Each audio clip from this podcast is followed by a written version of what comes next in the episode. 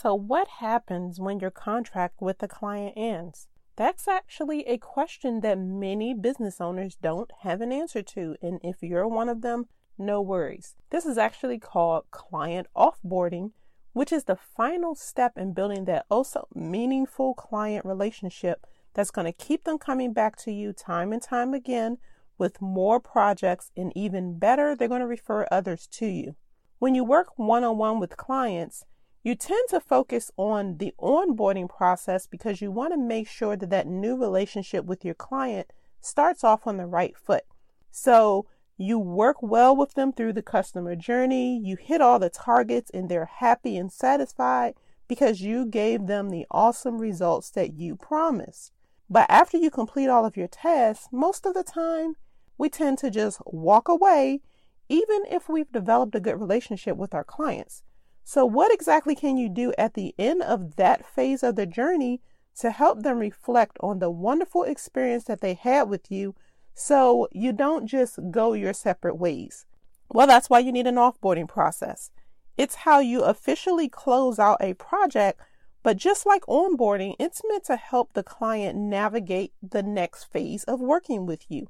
Your client should feel totally supported even after that contract with you ends and that's what a good offboarding process does. So, in today's episode, I'm going to give you a simple five step process that you can use to end the work but continue to nurture that relationship with your clients. But before I dive into today's topic, I wanted to share a listener review. It's from Growth Agent, and they said, Great. These are great practical tips to help business owners get organized and stay organized. The information was clear and concise and valid for any business. Well, Growth Agent, I'm going to thank you for tuning in and for leaving a review. And if you enjoy the podcast as well, I would love to hear from you too. So please show me some love, leave a rating and review in Apple Podcasts, and I will feature you in an upcoming episode as well. Now that that's out of the way, let's get on with episode number 40. Welcome back to the More Than Capable Mompreneur podcast. I'm Shannon Baker, a coffee loving mompreneur that started as a virtual assistant and turned into a total systems geek. And I want to help you shift your mindset and embrace your worthiness while creating systems in your business so you can be more productive and build success on your own terms without the mom guilt. Are you loving that? Well, I hope you're ready for real conversations that will help you beat the perfectionist inside, rediscover your strengths, and uplevel your self love in the mom cracks of time so you can stop letting fear hold you back because you are enough and you do enough. We are more than capable mompreneurs. So grab your cup of coffee, some sparkling water, or pour a glass of your favorite wine and let's dive in. Okay, let's be real.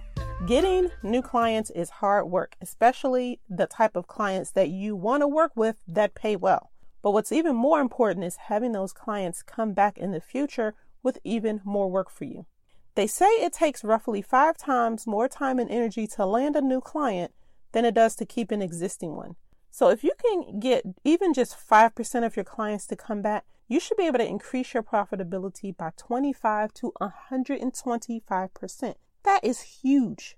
But how can you do that? Well, the best way to keep an existing client is to impress them with good work and by exceeding their expectations, right?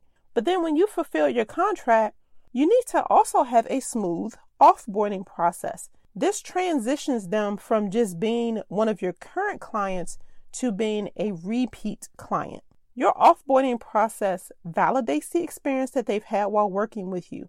And keep this in mind you want to be an influencer in their life.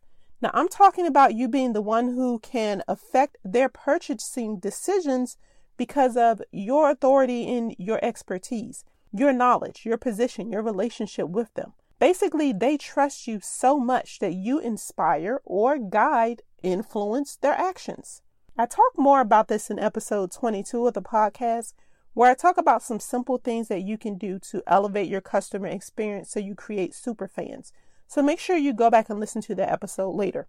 But right now, when we talk about that offboarding process, think of this. If you don't have one, it's like you slam on the brakes in your relationship during the smooth ride. Not only will that startle you and your client, but it makes them wonder what happened. You don't want your clients to feel like that. Never leave them feeling like they paid you a ton of money and in the end you just walked away. It's quite an empty and cold feeling. I've personally been on the receiving end of this with a website designer that I worked with in the past. Everything was great for, you know, the first couple of years or so. They even hosted my website for me. But then when I started asking for specific files and decided I wanted to move my website from their hosting site to my own, there were crickets. So I didn't feel supported, even though I thought we had a good working relationship. And let's be honest, even if you work really well with someone, at some point they may decide that they want to go in another direction. Your offboarding process is the bridge that says, There are no hard feelings, and I wish you the best. So, this is what we're going to do next, and let's stay in touch. Contact me if you have any issues. That's what your offboarding process should do. One of the greatest ways to be a leader of your business is to measure your success by how you help your clients achieve a specific transformation. Make sure that you deliver on that promise that you made. And then afterwards, guide them to resources that are going to help them to continue to build their success.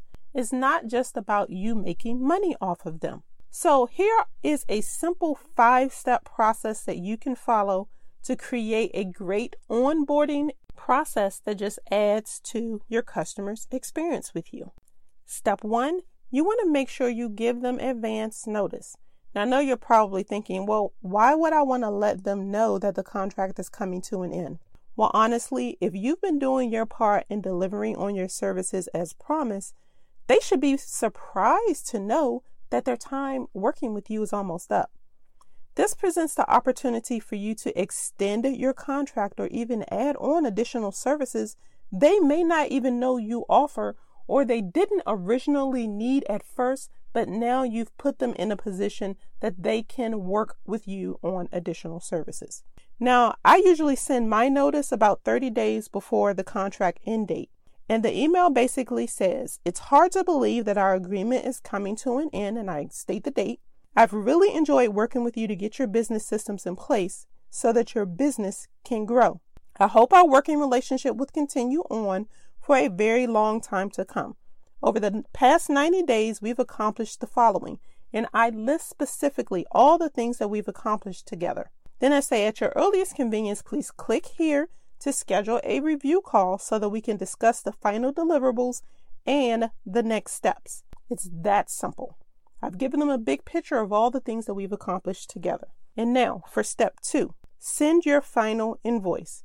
Now, depending on your payment terms, now is the time to send your final invoice or a payment reminder. Now, some contracts state that payment in full must be received before any deliverables will be turned over. And if you haven't been paid and need to be paid, I hope that those terms are in your contract. You need to get make sure that you get paid before you start wrapping things up.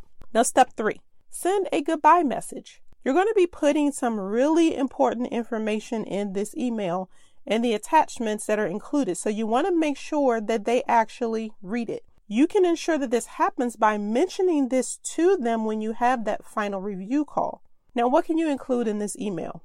One, make sure you give them a breakdown of the time that you've worked together. Again, be sure to include the outcomes and the transformations that you've achieved so it reminds them of the value of your services. Put all of the client's deliverables into a nice folder and give them access at the end of the contract. It's a nice touch for you to put them all in one place and to give them access so they don't have to search for everything. Create this folder in Google Drive, Dropbox, or OneDrive, or somewhere that you can create a link and just share that link with them to give them access. But let them know that it only exists for a limited amount of time, so they need to copy their files out of there by that date. Don't forget to include the date. And then you can just delete that folder so it frees up storage space.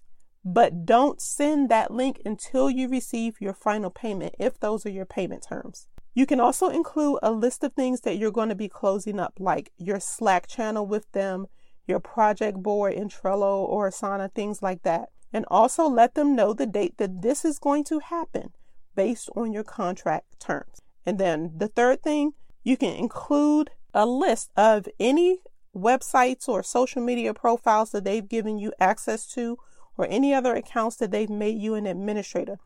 Hopefully, you've been tracking those yourself so that you can let them know that they need to now update all of that for security reasons. I give my clients a list of accounts that I have access to. It makes it so much easier for them to know that they need to just go into their LastPass account, look at what they've shared with me, and revoke my access or change the passwords there. And then number four, this is an extra, but it's a nice touch. If you've set up new technology for your clients, or if there's some tasks that they've never really done themselves or aren't really good at with the systems that you've created, give them some video tutorials they can use for their reference. Leaving them with tutorials will make it easier for them to do things on their own, and it avoids you being bombarded with questions long after you've stopped working together. It makes it easier for them and it keeps you again from getting a bunch of questions and emails that you have to remember to respond to or walk them through these this troubleshooting after the fact. So if you tend to implement the same apps for your clients, then here's a good thing.